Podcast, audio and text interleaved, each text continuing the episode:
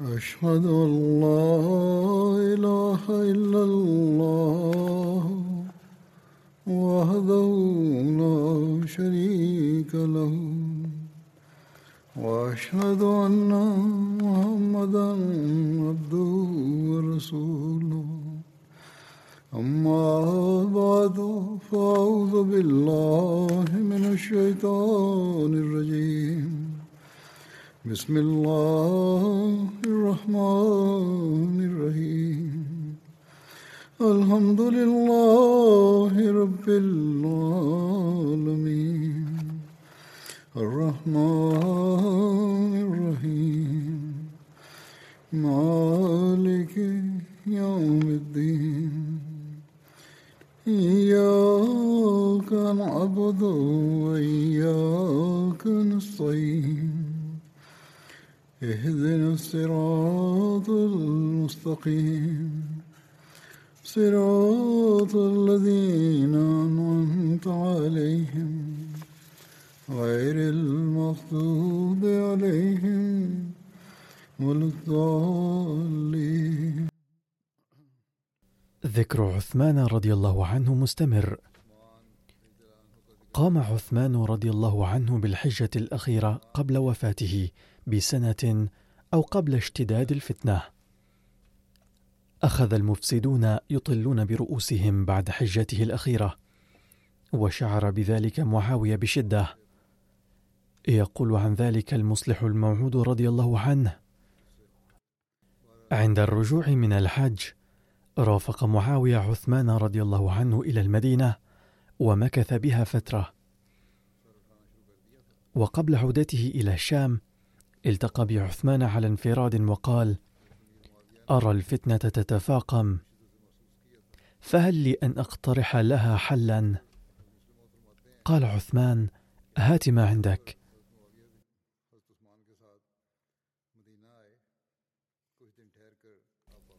قال: انطلق معي إلى الشام ففيها الأمن والسلام، درءا لخطر فتنة مفاجئة قد يصعب قلعها وقتها. قال عثمان رضي الله عنه: أنا لا أبيع جوار رسول الله صلى الله عليه وسلم بشيء وإن كان فيه قطع خيط عنقي.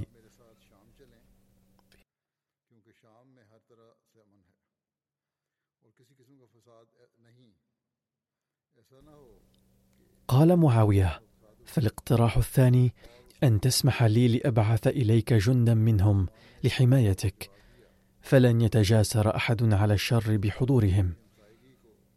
قال عثمان رضي الله عنه: كيف لي أن أثقل على بيت المال لحماية شخص عثمان، ولا أحب أن أضيق على أهل المدينة بسبب الجنود.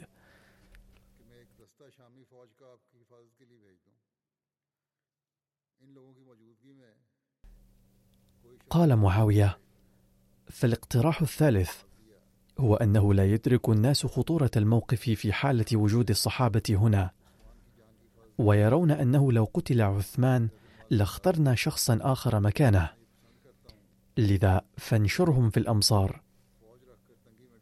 قال رضي الله عنه: كيف أنشر من جمعهم النبي صلى الله عليه وسلم؟ فبكى معاوية وقال: لم تقبل شيئا مما اقترحته عليك لحمايتك، فأعلن بين الناس على الأقل أنه لو أصيب عثمان بمكروه لأخذ معاوية قصاصه، لعل ذلك يمنع المفسدين من إثارة الفتنة. قال عثمان رضي الله عنه: لابد أن يحدث ما قدر، فلن أعلن ذلك أيضا، لأن فيك بعض القسوة، فأخاف أن تقسو على المسلمين. فخرج معاوية من عنده باكيا وقال: لعله آخر لقاء بيننا.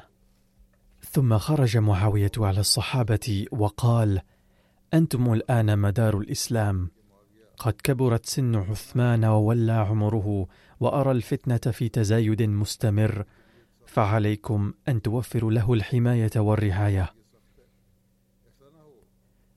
قال هذا وانطلق إلى الشام.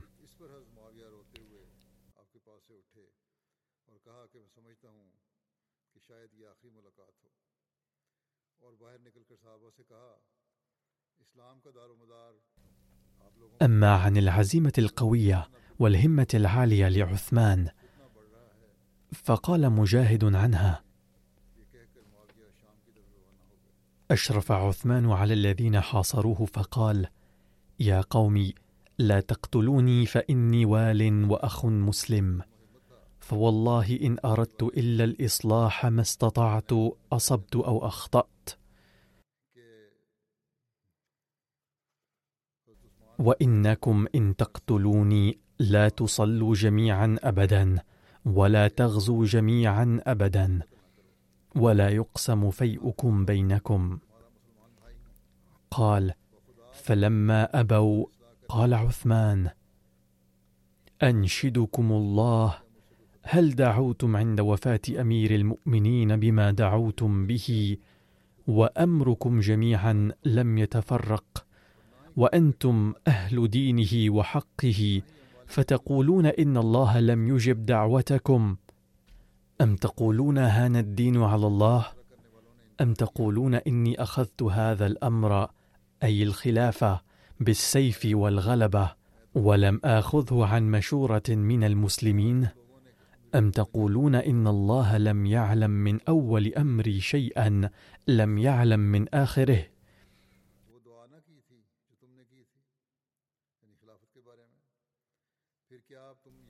فلما أبوا قال: اللهم أحصهم عددا واقتلهم بددا، ولا تبق منهم أحدا.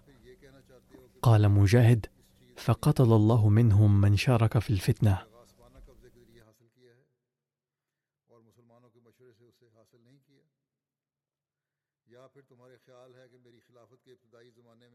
وقال أبو ليلى الكندي: شهدت عثمان وهو محصور، فاطلع من كو وهو يقول: يا أيها الناس لا تقتلوني، واستتيبوني إن رأيتم في ذنبا، فوالله لئن قتلتموني لا تصلون جميعا أبدا، ولا تجاهدون عدوا جميعا أبدا، ولتختلفن حتى تصيروا هكذا، وشبك بين أصابعه.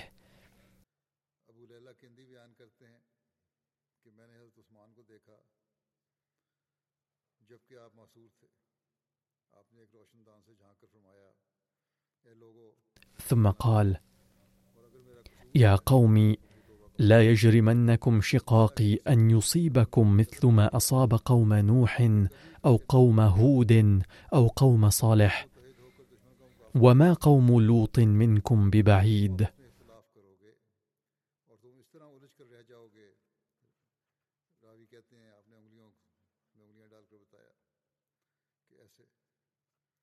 وأرسل عثمان إلى عبد الله بن السلام فقال: ما ترى؟ فقال: الكف الكف، فإنه أبلغ لك في الحجة. قال محمد بن سيرين: جاء زيد بن ثابت إلى عثمان فقال: هذه الأنصار بالباب يقولون إن شئت كنا أنصارا لله مرتين. قال: فقال عثمان: أما القتال فلا. عن أبي هريرة قال: دخلت على عثمان يوم الدار فقلت: يا أمير المؤمنين، طاب أم ضرب؟ فقال: يا أبا هريرة، أيسرك أن تقتل الناس جميعا وإياي؟ قال: قلت لا. قال: فإنك والله إن قتلت رجلا واحدا فكأنما قتل الناس جميعا. قال: فرجعت ولم أقاتل. وقد ذكر سابقا أن أبا هريرة قال: اليوم هو يوم القتال. عن عبد الله بن الزبير قال: قلت لعثمان يوم الدار: قاتلهم، فوالله لقد أحل الله لك قتالهم. فقال: لا والله لا أقاتلهم أبدا. قال: فدخلوا عليه وهو صائم. قال: وقد كان عثمان أمر عبد الله بن الزبير على الدار، وقال عثمان: من كانت لي عليه طاعة فليطلع عبد الله بن الزبير.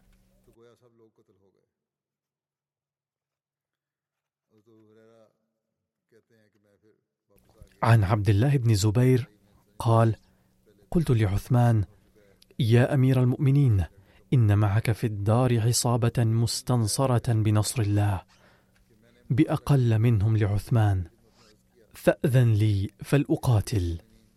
فقال: أنشدك الله رجلا، أو قال: أذكر بالله رجلا أهراق في دمه، أو قال: أهراق في دما.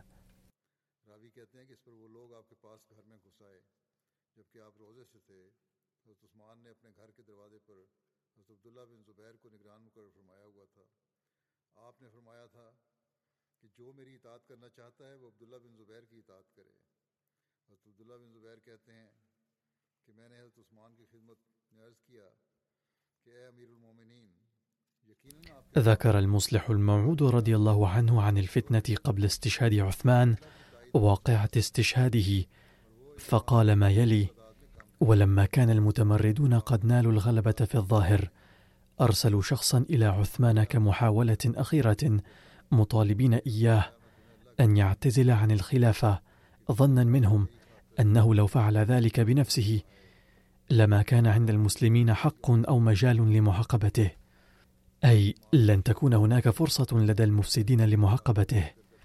حين وصل هذا الرسول إلى عثمان رضي الله عنه قال له ما معناه: لم أرتكب ذنوبا وآثاما في الجاهلية، ولم أخالف أوامر الإسلام بعد أن أسلمت، فبأي ذنب أخلع قميصا ألبسنيه الله؟ وقال: لست خالعا قميصا كسانيه الله.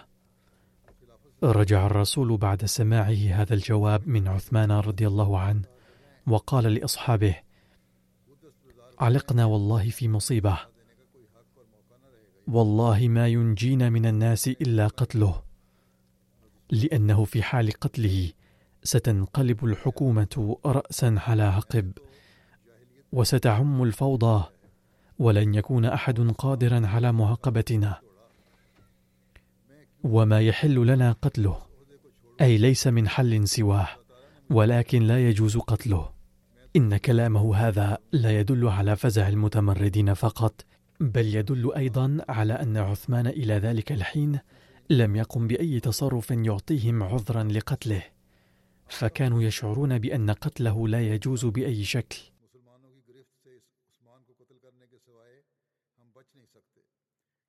حين كان المتمردون يخططون لقتله، جاء عبد الله بن سلام الذي كان عزيزا في قومه قبل إسلامه أيضا، وكان اليهود يعتبرونه رئيسا لهم وعالما فذا، حتى قام على باب الدار ينصحهم ونهاهم عن قتله قائلا: يا قوم، لا تسلوا سيف الله عليكم، فوالله إن سللتموه لا تغمدوه، وسيبقى مسلولا على المسلمين للأبد، وسيظلون يتقاتلون، فليتعقلوا. وقال: ويلكم، إن سلطانكم اليوم يقوم بالدرة، أي في الحدود الشرعية يعاقب بالدرة، فإن قتلتموه لا يقم إلا بالسيف، أي سوف يقتل الناس بجرائم بسيطة. ويلكم، إن مدينتكم محفوفة بملائكة الله، والله لئن قتلتموه لتتركنها.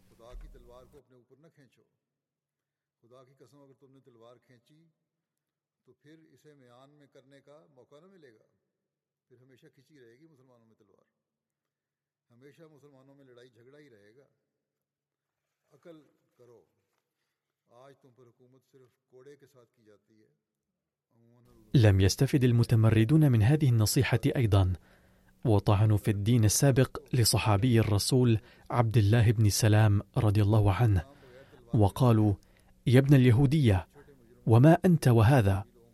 الأسف كل الأسف أنهم تذكروا أن عبد الله بن سلام كان يهوديا قبل إسلامه، ولكنهم لم يتذكروا أنه كان قد أسلم على يد النبي صلى الله عليه وسلم، وفرح النبي كثيرا بإسلامه، وأنه كان يشارك النبي صلى الله عليه وسلم في الأفراح والأتراح دائما. وكذلك تناسوا أيضا أن قائدهم الذي أضلهم أي عبد الله بن سبأ الذي يعتبر عليا وصيا ويبرزه مقابل عثمان رضي الله عنهما أيضا كان ابن يهودية، بل كان يهوديا بنفسه وإنما كان يتظاهر بالإسلام فقط.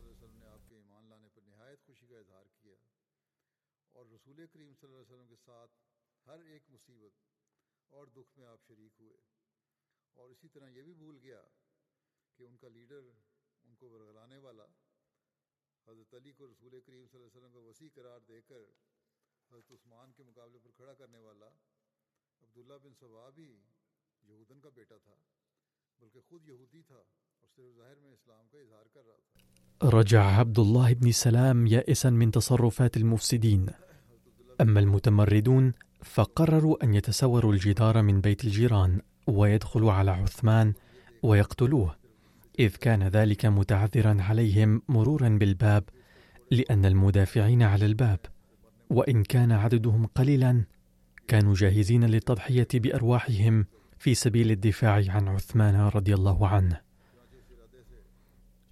فتسور بعض من المتمردين جدار الجيران واقتحموا بيته، وكان رضي الله عنه يقرأ القرآن الكريم، وقد اعتاد منذ أن حصر أن يكون عاكفا إما على الصلاة أو على تلاوة القرآن الكريم، وما كان يهتم بأي أمر آخر، غير أنه عين شخصين على بيت المال قبل أن يقتحم المتمردون البيوت، وذلك لأنه من الثابت أنه رأى من الليل أن نبي الله صلى الله عليه وسلم يقول: أفطر عندنا الليلة.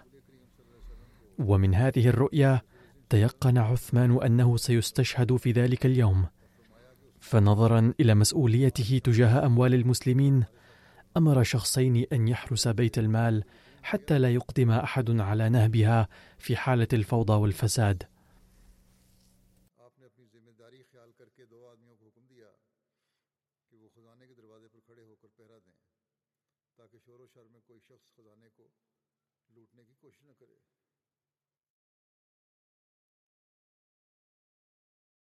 باختصار، عندما دخل المفسدون بيته وجدوه يقرأ القرآن الكريم،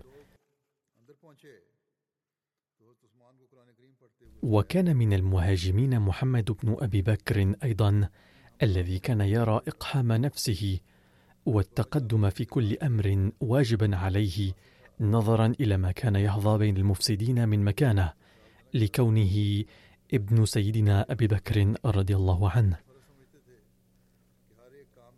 فدخل محمد بن أبي بكر على عثمان وأخذ بلحيته وشدها بقوة، فقال له عثمان رضي الله عنه: يا ابن أخي، لو كان أبوك حيا لما أقدمت على هذا التصرف قط، ويلك على الله تغضب، هل لي إليك جرم إلا حقه الذي أخذته منك؟ أي إنما تنقم مني لأني أقول لكم أن تؤدوا حقوق الله. فنكل ورجع.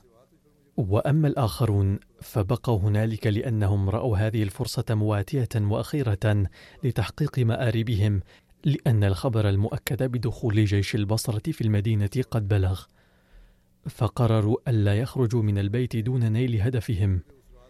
فتقدم أحدهم وضرب رأس عثمان رضي الله عنه بقضيب من الحديد، وركل المصحف الذي كان أمامه رضي الله عنه، فاستدار المصحف فاستقر بين يدي عثمان وسقطت عليه الدم من رأسه. أما القرآن فلا يقدر أحد على الإساءة إليه، إلا أن هذا الحادث قد فضح حقيقة تقوى المفسدين وأمانتهم بوضوح تام. الآية التي وقع عليها دم عثمان كانت في الحقيقة تحتوي على نبوءة عظيمة، وقد تحققت في وقتها بكل عظمة وشأن، حتى إن أقسى الناس قلبا أيضا قد أغمض عينيه لهول المشهد المتمثل في الحروف المحمرة بالدم، فكانت الآية: فسيكفيكهم الله وهو السميع العليم.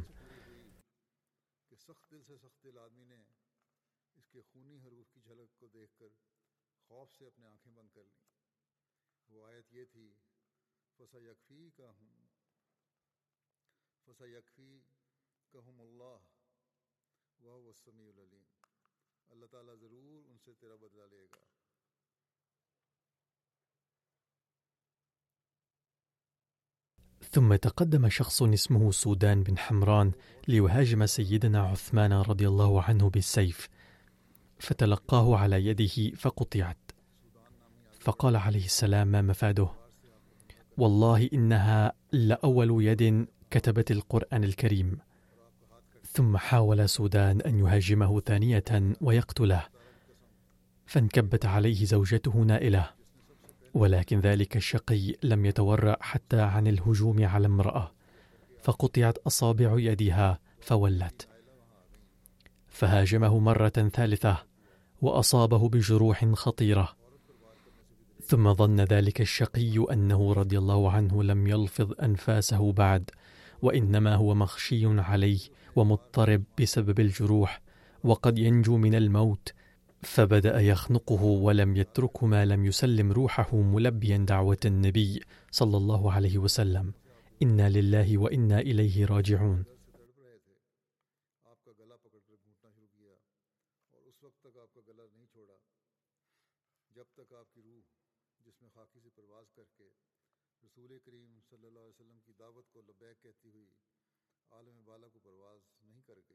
أول الأمر لم تقدر زوجته أن تنبس بكلمة لهول المشهد، ثم تشجعت ونادت الناس، فأسرع الجالسون على الباب إلى الداخل، ولكن مساعدتهم الآن كانت بلا جدوى، إذ كان قد حدث ما كان سيحدث. فلما رأى عبد من عبيد عثمان رضي الله عنه كان قد أعتقه من قبل سيفا ودما في يد سودان، لم يتمالك نفسه فقتله فقتله أحد المفسدين. الآن كان عرش الحكومة الإسلامية قد خلا من وجود الخليفة، فرأى أهل المدينة أنه لا جدوى الآن من فعل أي شيء، فالتزموا بيوتهم. أما المفسدون فقد بدأوا يعتدون على بيته وأهله بعد أن قتلوه. فتنحت زوجة عثمان رضي الله عنه من المكان، وحين ولت قال أحد هؤلاء الأشقياء بحقها كلمة قذرة جدا، لا شك أن الذي يملك أدنى حد من الحياء أيا كان دينه أو مذهبه لا يستطيع أن يتصور أن يكون هؤلاء الأشقياء قد أعربوا عن أفكار سيئة وقذرة إلى هذه الدرجة، بعيد قتلهم من كان من أقدم صحابة النبي صلى الله عليه وسلم، وكان زوج بنته صلى الله عليه وسلم، وحاكم السلطنة الإسلامية كلها، وخليفة المسلمين. ولكن الحق أن وقاحتهم كانت قد تجاوزت الحدود كلها، بحيث لم يكن مستبعدا عليهم أي نوع من الوقاحة والرذيلة، لأنهم لم يهبوا لتحقيق أي هدف نبيل مطلقا، ولم تتضمن عصابتهم رجالا صالحين، بل كان بعضهم مخدوعين بخداع اليهودي عبد الله بن سبأ، فصاروا من المعجبين بحركاته الغريبة والمعادية للإسلام، وكان بعضهم الآخرون معجبين بالحركات المتطرفة.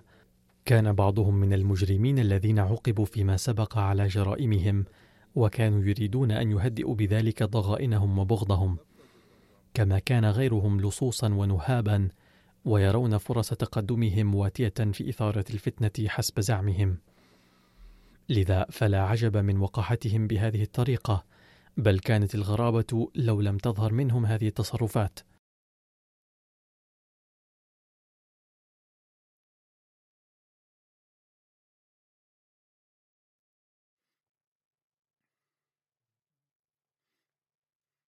حين كان المفسدون مشغولين في القتل والنهب، لم يتمالك أحد عتقاء عثمان نفسه عند سماعه صرخات أهل بيت عثمان رضي الله عنه، فقتل من قتل عتيق عثمان الأول، فقتلوه أيضا ونزعوا حلي النساء، وخرجوا من البيت ضاحكين مستهزئين.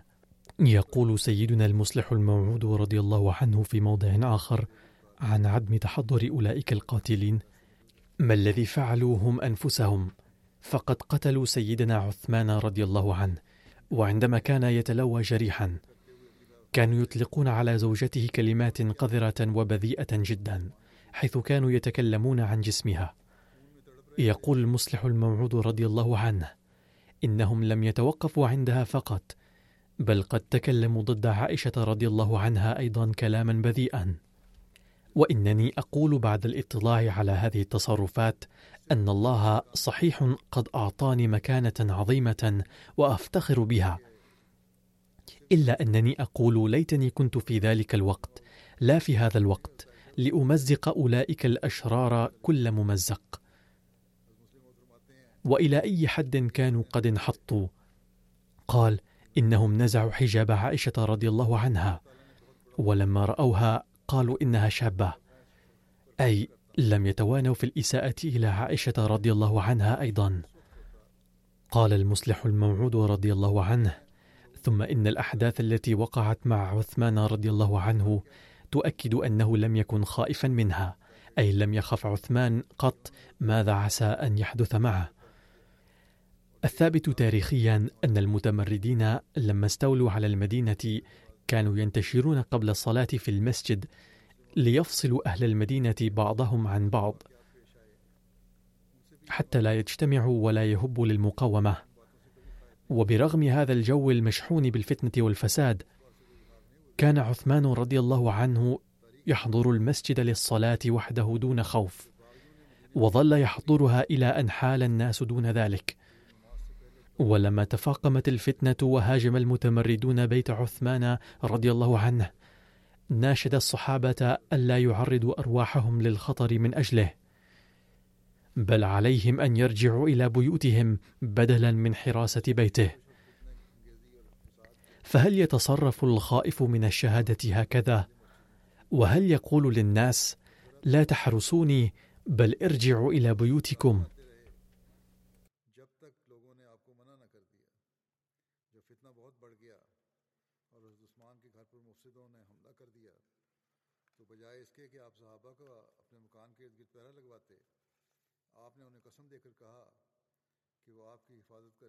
ومن الأدلة الدامغة على أن عثمان رضي الله عنه لم يكن خائفا من هذه الأحداث كما ذكرت في بداية الخطبة، أن معاوية رضي الله عنه جاء من الشام للحج أيام تلك الفتنة، وعندما أراد العودة ذهب إلى المدينة لزيارة عثمان رضي الله عنه، وعرض عليه أن يخرج معه إلى الشام ليكون في مأمن من الفتن. فقال له عثمان رضي الله عنه: لا أختار بجوار رسول الله صلى الله عليه وسلم سواه. فقال معاوية: إذا كنت لا ترضى بذلك فإني أبعث لك من الشام جنودا يحمونك من الثوار. فقال: لا أريد أن أقتر على المسلمين أرزاقهم بالاحتفاظ بجند لحمايتي. قال معاوية: يا أمير المؤمنين، إن هؤلاء سيقتلونك غدرا أو يخرجون لمحاربتك. قال: حسبي الله ونعم الوكيل. فقال أخيرا: إذا كنت لا ترضى بأي شيء فإني أخبرك أن هؤلاء الأشرار مغترون أن بعض كبار الصحابة سيديرون الأمور بعدك على ما يرام، وإن هؤلاء الأشرار يخدعون الناس بذكر أسماء هؤلاء الصحابة الكبار، فأرجوك أن تقصي هؤلاء الصحابة من المدينة وتنشرهم في مختلف الأمصار، فهذا سيثبط من همم المتمردين، إذ سيقولون في أنفسهم: ما الفائدة من التعرض لعثمان ما دام لا يوجد في المدينة من يستطيع إدارة الأمور بعده؟ ولكن عثمان رضي الله عنه رفض اقتراحه وقال: كيف يمكن أن أنفي من المدينة قوما جمعهم الرسول صلى الله عليه وسلم هنا؟ فبكى معاوية وقال: إذا كنت لا تريد أن تفعل أي شيء فأعلن بين الناس أن معاوية سيأخذ بثأرك لو قتلت. فقال عثمان رضي الله عنه: لن أقوم بهذا الإعلان لأن في طبعك حدة، وأخاف أن تقسو على المسلمين.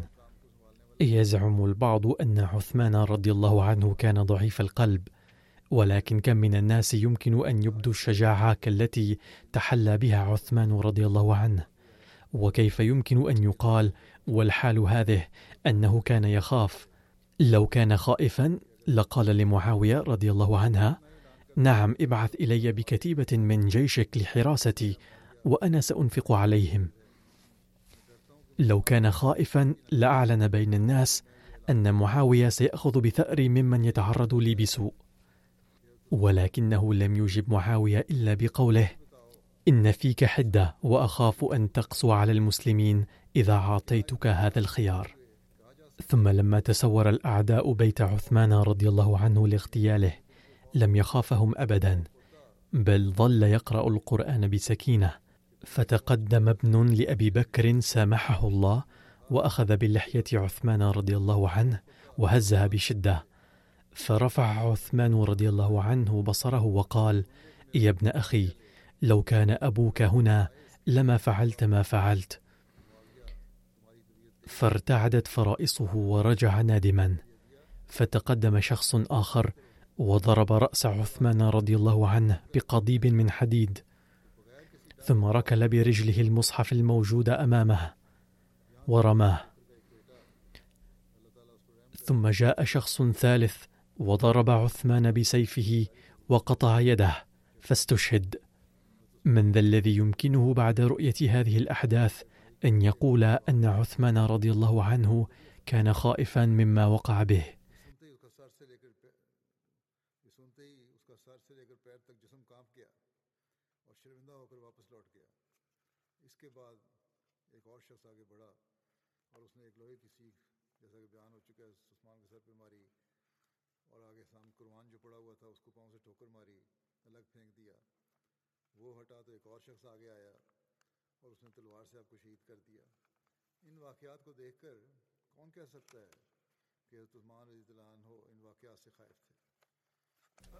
قال المصلح الموعود رضي الله عنه: بعث المسيح الموعود عليه السلام كما بعث نوح وإبراهيم وداود وسليمان وباقي الأنبياء عليهم السلام، وقد بدأت سلسلة الخلافة بعده كما بدأت بعد الأنبياء السابقين. فلو تأملنا عقلا ونسعى لمعرفة حقيقتها لعلمنا أنها سلسلة عظيمة، يعني سلسلة الخلافة. بل أقول لا بأس لو فدينا عشرة آلاف أجيال من أجل قيامها. لا أعرف عن الآخرين، ولكنني أعرف عن نفسي أنه بعد قراءة التاريخ لزمن النبي صلى الله عليه وسلم، وحين أرى المصائب التي حلت بحضرة عثمان رضي الله عنه، ومن جهة أخرى حين أرى النور والروحانية التي أنشأها النبي صلى الله عليه وسلم فيه، أقول: لو كانت لي عشرة آلاف جيل في الدنيا وجمعت كلها وضحي بها دفعة واحدة لكي تلغى تلك الفتنة، فأرى أنها صفقة شراء فيل مقابل قملة، يعني هو أخذ شيئا كبيرا مقابل شيء صغير، لأن القملة حشرة صغيرة، فلو أخذنا مقابلها فيلا فهذا أرخص من ذلك. الحق أننا نعلم قيمة الشيء بعد فواتها. علمنا قيمة الخلافة بعد استشهاد عثمان رضي الله عنه. قال المصلح الموعود رضي الله عنه: بعد وفاة عمر رضي الله عنه وقعت نظرة جميع الصحابة على عثمان لتولي الخلافة، وانتخبه لهذا المنصب كبار الصحابة بعد التشاور. كان عثمان صهر النبي صلى الله عليه وسلم، وقد تزوج باثنتين من بناته بالتوالي، وحين توفيت البنت الثانية للنبي صلى الله عليه وسلم قال: لو كان عندي ثالثة زوجتها عثمان. من هنا يتبين أن عثمان رضي الله عنه كان يحتل مكانة مرموقة عند النبي صلى الله عليه وسلم، وكانت له مكانة متميزة عند أهل مكة أيضا، وكان رجلا ثريا بين العرب آنذاك.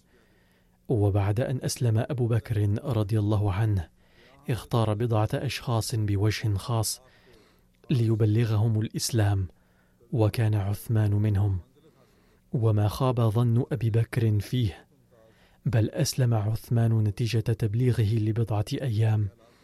وهكذا دخل في قائمة السابقون الأولون الذين يذكرهم القرآن الكريم بالإشادة والتقدير البالغين.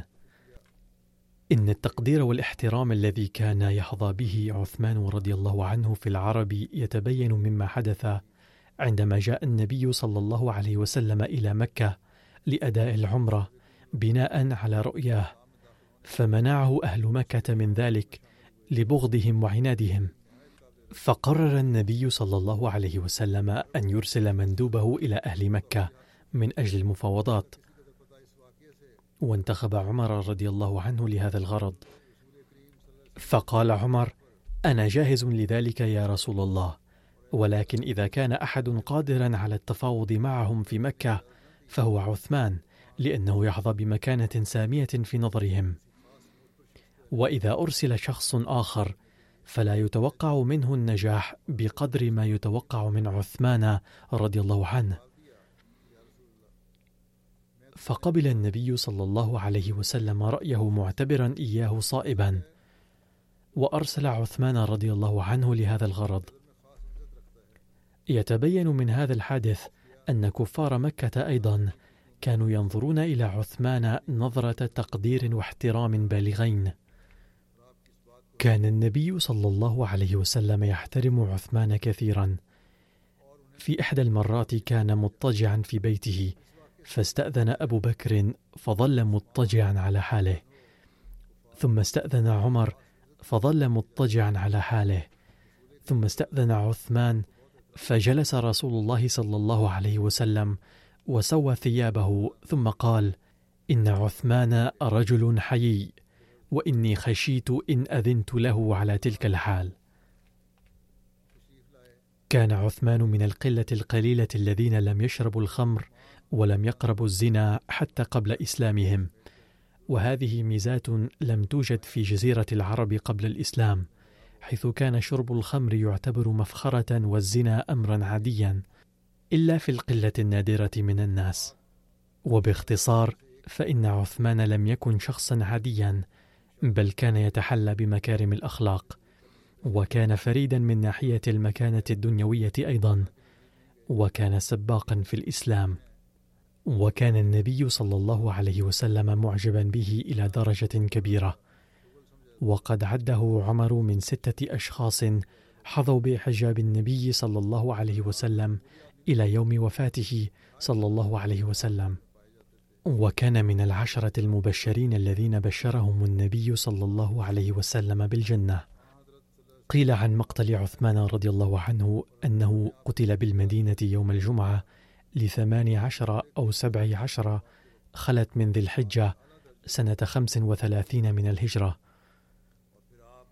وقال أبو عثمان الهندي: قتل في وسط أيام التشريق، أي في الثاني عشر من ذي الحجة. وقال ابن إسحاق: قتل عثمان على رأس إحدى عشرة سنة وأحد عشر شهرا واثنين وعشرين يوما من مقتل عمر بن الخطاب، وعلى رأس خمس وعشرين من وفاة رسول الله صلى الله عليه وسلم.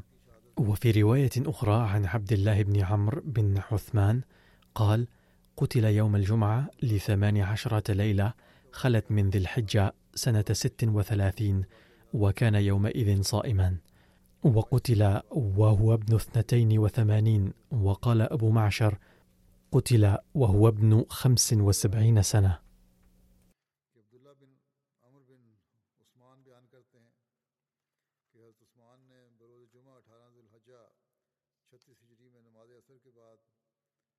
وقد ورد عن مراسم كفنه ودفنه، قال نيار بن مكرم: حملناه ليلة السبت بين المغرب والعشاء، فكنت أنا وجبير بن مطعم وحكيم بن حزام وأبو جهم بن حذيف العدوي، وتقدم جبير بن مطعم فصلى عليه فصدقه معاوية، وكانوا هم الذين نزلوا في حفرته.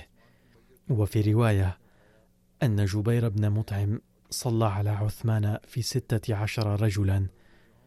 قال ابن سعد: الحديث الأول صلى عليه أربعة. عن الربيع بن مالك بن أبي عامر عن أبيه قال: كان الناس يتوقون أن يدفنوا موتاهم في حش كوكب، الحش حديقة صغيرة وكوكب اسمها، كان يملكها أنصاري وكانت قريبة من البقيع. فكان عثمان بن عفان يقول: يوشك أن يهلك رجل صالح فيدفن هناك فيتأسى الناس به. قال مالك بن أبي عامر: فكان عثمان بن عفان أول من دفن هناك. وقد جاء عن كيفية دفنه أن المفسدين والمتمردين لم يسمحوا بدفنه إلى ثلاثة أيام.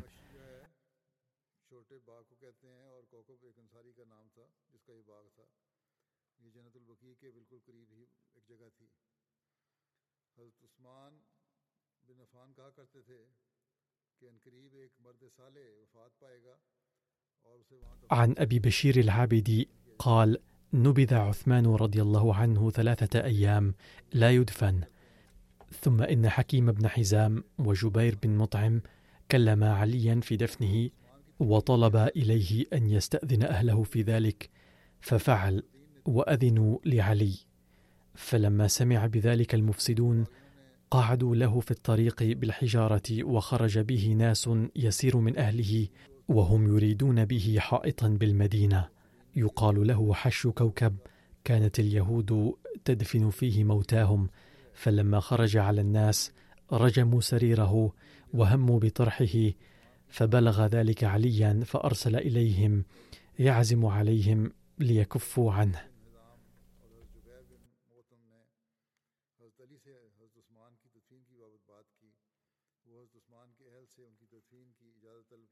ففعلوا، فانطلق حتى دفن في حش كوكب.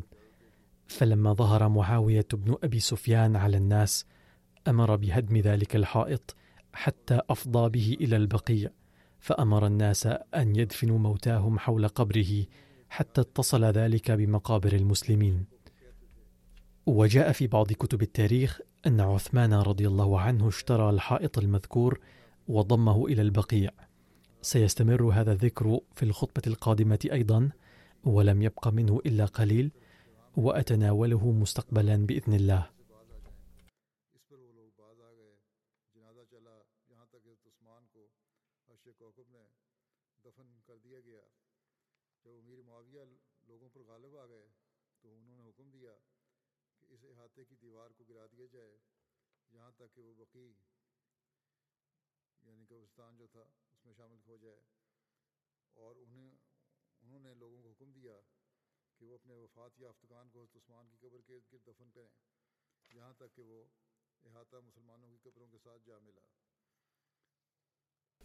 سأصلي اليوم أيضا صلاة الغائب على بعض المرحومين، والآن سأتناول ذكرهم بإيجاز. الجنازة الأولى هي للمرحوم المولوي محمد إدريس تيرو، داعية الجماعة في ساحل العاج، الذي توفي في الليلة الكائنة بين السابع والعشرين والثامن والعشرين فبراير بعد مرض وجيز. إنا لله وإنا إليه راجعون. كان مواطنا بساحل العاج، وبعد الدراسة الابتدائية سافر إلى بوركينا فاسو وأتقن العربية إلى جانب التعليم الدنيوي.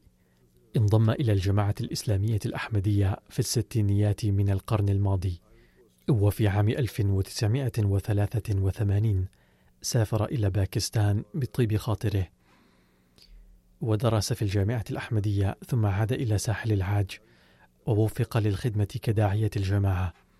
خدم الجماعة في غانا وبوركينا فاسو أيضا قبل أن يعود في أيلول عام ألفين وسبعة إلى ساحل العاج، ومنذ ذلك الوقت كان يخدم هناك. كان المرحوم مشتركا في نظام الوصية. إن قصة سفره إلى باكستان كما بينها ممتعة جدا، فقال: اشتريت تذكرة الطائرة بنقود كنت ادخرتها، ووصلت إلى باكستان ولم أخبر أحدا بموعد وصولي، لا في باكستان ولا في ساحل العاج. عندما خرجت من المطار في باكستان كنت قلقا جدا، وفي هذه الأثناء جاءني شخص وسألني: من أين أتيت وأين ذهابك؟ ما كنت أعرف الإنجليزية ولا الأردية، فتحدثت معه بجملة أو جملتين بالعربية، فأخذني إلى مركز الجماعة أحمدية هول. أخبرني هذا الشخص إن زوجتي رأت في المنام ليلا أن هناك ضيفا أجنبيا قد جاء من الخارج، وأنا ذهبت لاستقباله، لذا جئت إلى المطار، ولما رأيت أنك الأجنبي الوحيد النازل من الطائرة ورأيتك قلقا جئت إليك ظنا مني أنك أنت الضيف الذي رأته زوجتي في المنام. فهكذا دبر الله تعالى له أموره. كان المرحوم يسرد هذه القصة كثيرا ويقول: لقد دعوت الله تعالى في الطريق كثيرا، وحصلت نتيجة الدعاء معجزة أن الله تعالى دبر أموري كلها. وأرى قبل مقدمي بليلة زوجة شخص أحمدي حلما بمقدمي، وهكذا استوت الأمور كلها. فوصل إلى مركز الجماعة أحمدية هال ثم إلى ربوة. كان رجلا تقيا وصالحا وكثير الدعاء. يقول السيد عبد القيوم باشا الداعية المسؤول في ساحل العاج: عملنا معا في بوركينا فاسو لثلاثة أعوام، ثم عملنا معا في ساحل العاج أيضا. كان المرحوم يحب المسيح الموعود عليه السلام كثيرا، وكان مخلصا جدا وكثير العبادة وجوادا يساعد الناس كثيرا. ربى الأطفال في بيته ودبر لتعليمهم إلى جانب تحمله نفقاتهم الأخرى. كان مستعدا دائما لتبليغ دعوة الجماعة. كان إكرام الضيوف من مزاياه البارزة. كان أسلوبه لتبليغ الدعوة جذابا ومقبولا جدا بين الناس، وكان علمه غزيرا. حيثما جلس لتبليغ الدعوة اجتمع الناس حوله. كان المرحوم ملتزما بصلاة التهجد ويرى رؤى صادقة، وكان عفيف النفس. يقول السيد صديق جيالو داعية الجماعة في ساحل العاج أن المرحوم المولوي إدريس تيرو كان يحب الجماعة والخلافة إلى حد الجنون، وكان دائم الاستعداد لتقديم كل تضحية من أجل الجماعة. لم أرى شخصا في ساحل العاج يحب الجماعة أكثر منه. كلما سئل عن جنسيته قال: لست أفريقيا ولا أوروبيا أو غيره، وإن جنسيتي وشهرتي وقومي هي الأحمدية. كان المرحوم من أوائل الأحمديين في ساحل العاج. يقول السيد باسط داعية الجماعة في ساحل العاج: كان ينصح الناس بالاعتصام بالخلافة دائما، ويقول: كل بركة نلتها كانت بسبب اعتصامي بالخلافة. كان عالي الكعب في العلم والمعرفة. كانت الجولة لغته الأم، وكان ضليعا في العربية والفرنسية. كان خبيرا في علم الكلام والمسائل الخلافية، ومناظرا فذا حيث كان يناظر علماء الوهابية. قال أحد الإخوة الأحمديين السيد عبد الله وهو يسرد قصة مناظرة خاضها المرحوم في سان بيدرو: وصل المرحوم إلى مسجد الوهابيين، وكان من شروط المناظرة أن يلتزم الفريقان بتقديم الأدلة من القرآن الكريم فقط. وجرت المناظرة من الساعة الثامنة صباحا إلى الساعة السادسة مساء بدون انقطاع، ما عدا فترة أداء الصلوات. فقدم المرحوم أدلة مفحمة لم يقدر الشيخ المعارض ردها، واعترف بهزيمته. وهكذا كتب النصر للأحمدية في هذه المناظرة. للمرحوم أربع بنات وابن. أدعو الله تعالى أن يوفق أولاده لتقوية صلتهم بنظام الجماعة، ويجعلهم جزءا فعالا منه حسب ما كان يريد أبوهم لهم. إنهم ليسوا على صلة قوية مع نظام الجماعة حاليا، ولكن ندعو الله تعالى أن ينزل عليهم فضله. غفر الله للمرحوم ورحمه ورفع درجاته. والجنازة الثانية هي للسيدة أمينة نايغا كايري، زوجة السيد محمد علي كايري أمير جماعتنا بأوغندا والداعية المسؤول هنالك، حيث توفيت إلى رحمة الله في العشرين من فبراير الجاري. إنا لله وإنا إليه راجعون.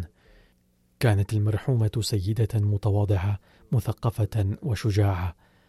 قد قال زوجها السيد كايري: كانت المرحومة السبب الرئيسي في نجاحي كداعية. كانت من أوغندا، وكانت جد مخلصة ووفية.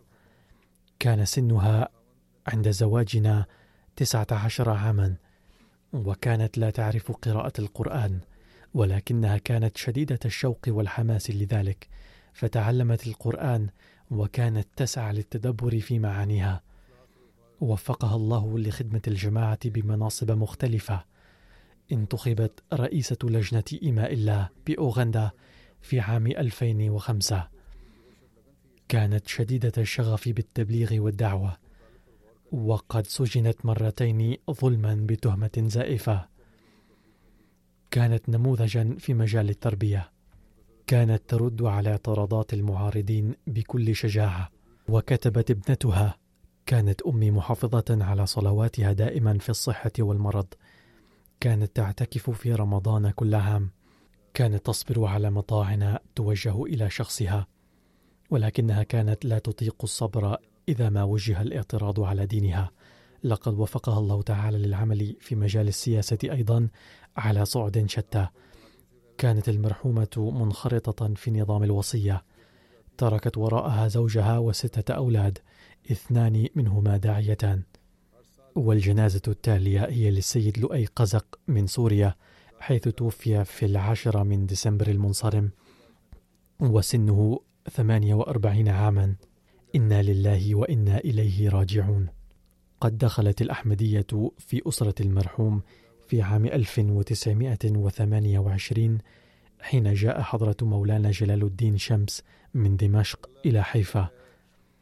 كان السيد رشدي بسطي أول أحمدي من حيفا، وبدعوته بايع والد جد المرحوم السيد علي صالح قزق وأخوه محمد قزق والد طه قزق الرئيس الأسبق لجماعتنا بالأردن مع عائلتهما. ثم بعد ذلك عند قيام دولة إسرائيل هاجرت عائلة المرحوم إلى دمشق. كان المرحوم لؤي قزق مخلصا جدا، مواظبا على الصوم والصلاة ودفع التبرعات، محبا للخلافة، سباقا إلى خدمة الجماعة، معينا للفقراء رغم ضيق يده، مواسيا وإنسانا طيبا وصالحا. ترك المرحوم وراءه زوجتين وثلاث بنات صغيرات، اثنتان منهن واقفتان في مشروع وقف نو. كتب السيد وسيم محمد رئيس جماعتنا في سوريا: كلما دعونا المرحوم لخدمة لا سيما لإيصال مريض أو جريح إلى المشفى لبى النداء فورا بدون تردد وخوف، رغم الظروف الصعبة عندنا في سوريا. وكان من مهامه الذهاب بأعضاء الهيئة الإدارية للجماعة إلى شتى الجولات، حيث كان يسوق سيارة الجماعة، وكلما دعي للخدمة جاء ببشاشة القلب وأنجز أعماله بحماس قلبي.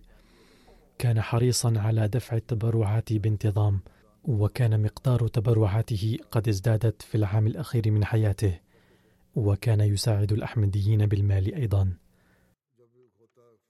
وأضاف وكتب: ترك المرحوم انطباعا طيبا عند الجميع لبساطته وتواضعه وقلة كلامه وإخلاصه وخدمته لخلق الله وحسن نيته. وقالت زوجته السيدة خديجة علي: بفضل الله تعالى كان زوجي أحمديا مخلصا جدا ومحبا للجماعة، كان يحب مساعدة الناس وإعانتهم، وكان يعينني في أعمال البيت أيضا. أحب بناته جدا واعتنى بتربيتهن الدينية، كان يجلس معهن طويلا يتحدث عن الجماعة. بفضل الله تعالى قد قضى حتى آخر سنة من حياته في خدمة الجماعة، وكان مسرورا بذلك جدا. وقال ابن خالته السيد أكرم سلمان: لقد بايعنا أنا وأخي بواسطة المرحوم، وإننا شاهدون على سمو خلقه حتى قبل بيعتنا أيضا. لم يكن ميسور الحال، ومع ذلك كان يعين أقاربه الفقراء. إن أشد ما أثر فيه من أخلاقه أنه وجد ذات مرة وظيفة جيدة جدا، مما مكنه من تسديد ديونه، ثم بدلا من جمع المال دفع عن خالاته الفقيرات مبلغا كبيرا. وكان يقول: ما دمت أتمتع بصحة جيدة وليس علي أي ديون، فإني من الأثرياء، أحب أن أنفق، ويجب أن أنفق على ذوي الحاجة ما زاد من مالي عن حاجتي. وهذا الأمر كان يذهلني دائما، إذ لم أرى مثيلا له في قناعته وقوته للتضحية بماله. ثم يقول: بعد بيعتنا أنا وأخي بذل المرحوم جهدا كبيرا من أجل تعليمنا وتربيتنا وتقوية أواصرنا بالخلافة. كان يسرد لنا واقعات مثيرة تدل على التمتع ببركات الخلافة، مما غرس في قلوبنا حب الخلافة. وكتب أخو المرحوم السيد معتز قزق، وهو أستاذ في الجامعة الأحمدية في كندا: كان أخي جد مخلص وجد محب للخلافة. كان أجدادنا أحمديين، ولكننا لم نكن نعرف كثيرا عن الأحمدية.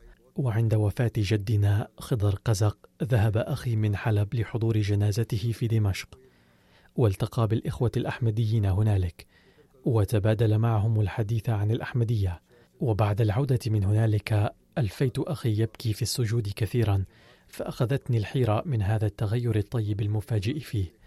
ولما سألته عن سبب ذلك عرفني على الجماعة الأحمدية. كنت إذ ذاك أحمديا بالاسم فقط، فقمت بالتحقيق عن تعاليم الأحمدية ثم بايعت ثانية بناء على رؤية رأيتها. والحق أن هذا التغير الطيب الذي حدث في حياة أخي قد لعب دورا كبيرا في بيعتي. المراد من قوله بايعت ثانية أنه كان أحمديا بالاسم كونه ولد في عائلة أحمدية، ولكنه لم يكن أحمديا من حيث العمل، ومن أجل ذلك قام بالبيعة بعد التحقيق عن بصيرة وإدراك. كان المرحوم شغوفا بالتبليغ، كثير الدعاء للخليفة، ومنخرطا في نظام الوصية. كان قد أحس بقرب أجله، وقد ذكر ذلك لوالدته وزوجتيه قبل وفاته بأيام قلائل. والجنازة التالية هي للسيدة فرحة نسيم من ربوة، وهي زوجة المعلم محمد إبراهيم حنيف الذي كان شهيرا بلقب شودري صاحب، وقد توفيت إلى رحمة الله في التاسع والعشرين من ديسمبر المنصرم وعمرها ستة وثمانين عاما. إنا لله وإنا إليه راجعون. كان والد المرحومة حضرة ميا علم الدين، وكذلك جدها حضرة ميا قطب الدين من سكان لودهي ننغل بمحافظة غورداسبور، وكان من صحابة المسيح الموعود عليه السلام. كانت المرحومة ذات شمائل كثيرة، فإلى جانب المواظبة على الصوم والصلاة كانت مداومة على صلاة التهجد، صابرة شاكرة كثيرة الدعاء، متواضعة، معينة للفقراء، محبة للخلافة، وتقية مخلصة. كانت سباقة في المساهمة في شتى التبرعات، وقد تبرعت بحليها في العديد من مناسبات عديدة رفع فيها النداء للتبرع. كانت منخرطة في نظام الوصية، تركت وراءها ثلاثة أبناء وثلاث بنات وعديدا من الأحفاد والحفيدات. اثنان من أحفادها وأحد أولادها من دعاة الجماعة. تغمد الله المرحومة وسائر المرحومين بمغفرته ورحمته ورفع درجاتهم.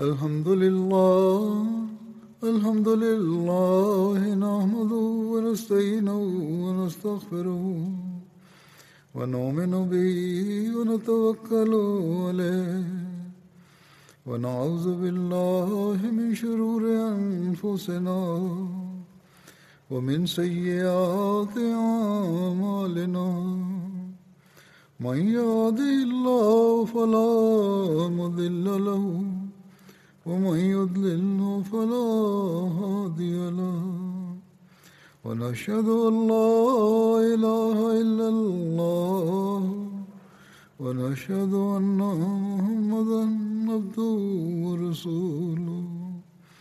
عباد الله رحمكم الله، إن الله يأمر بالعدل والإحسان وإيتاء ذي القربى وينهى عن الفحشاء والمنكر والبغي يعظكم لعلكم تذكرون. اذكروا الله يذكركم وادعوه يستجب لكم ولذكر الله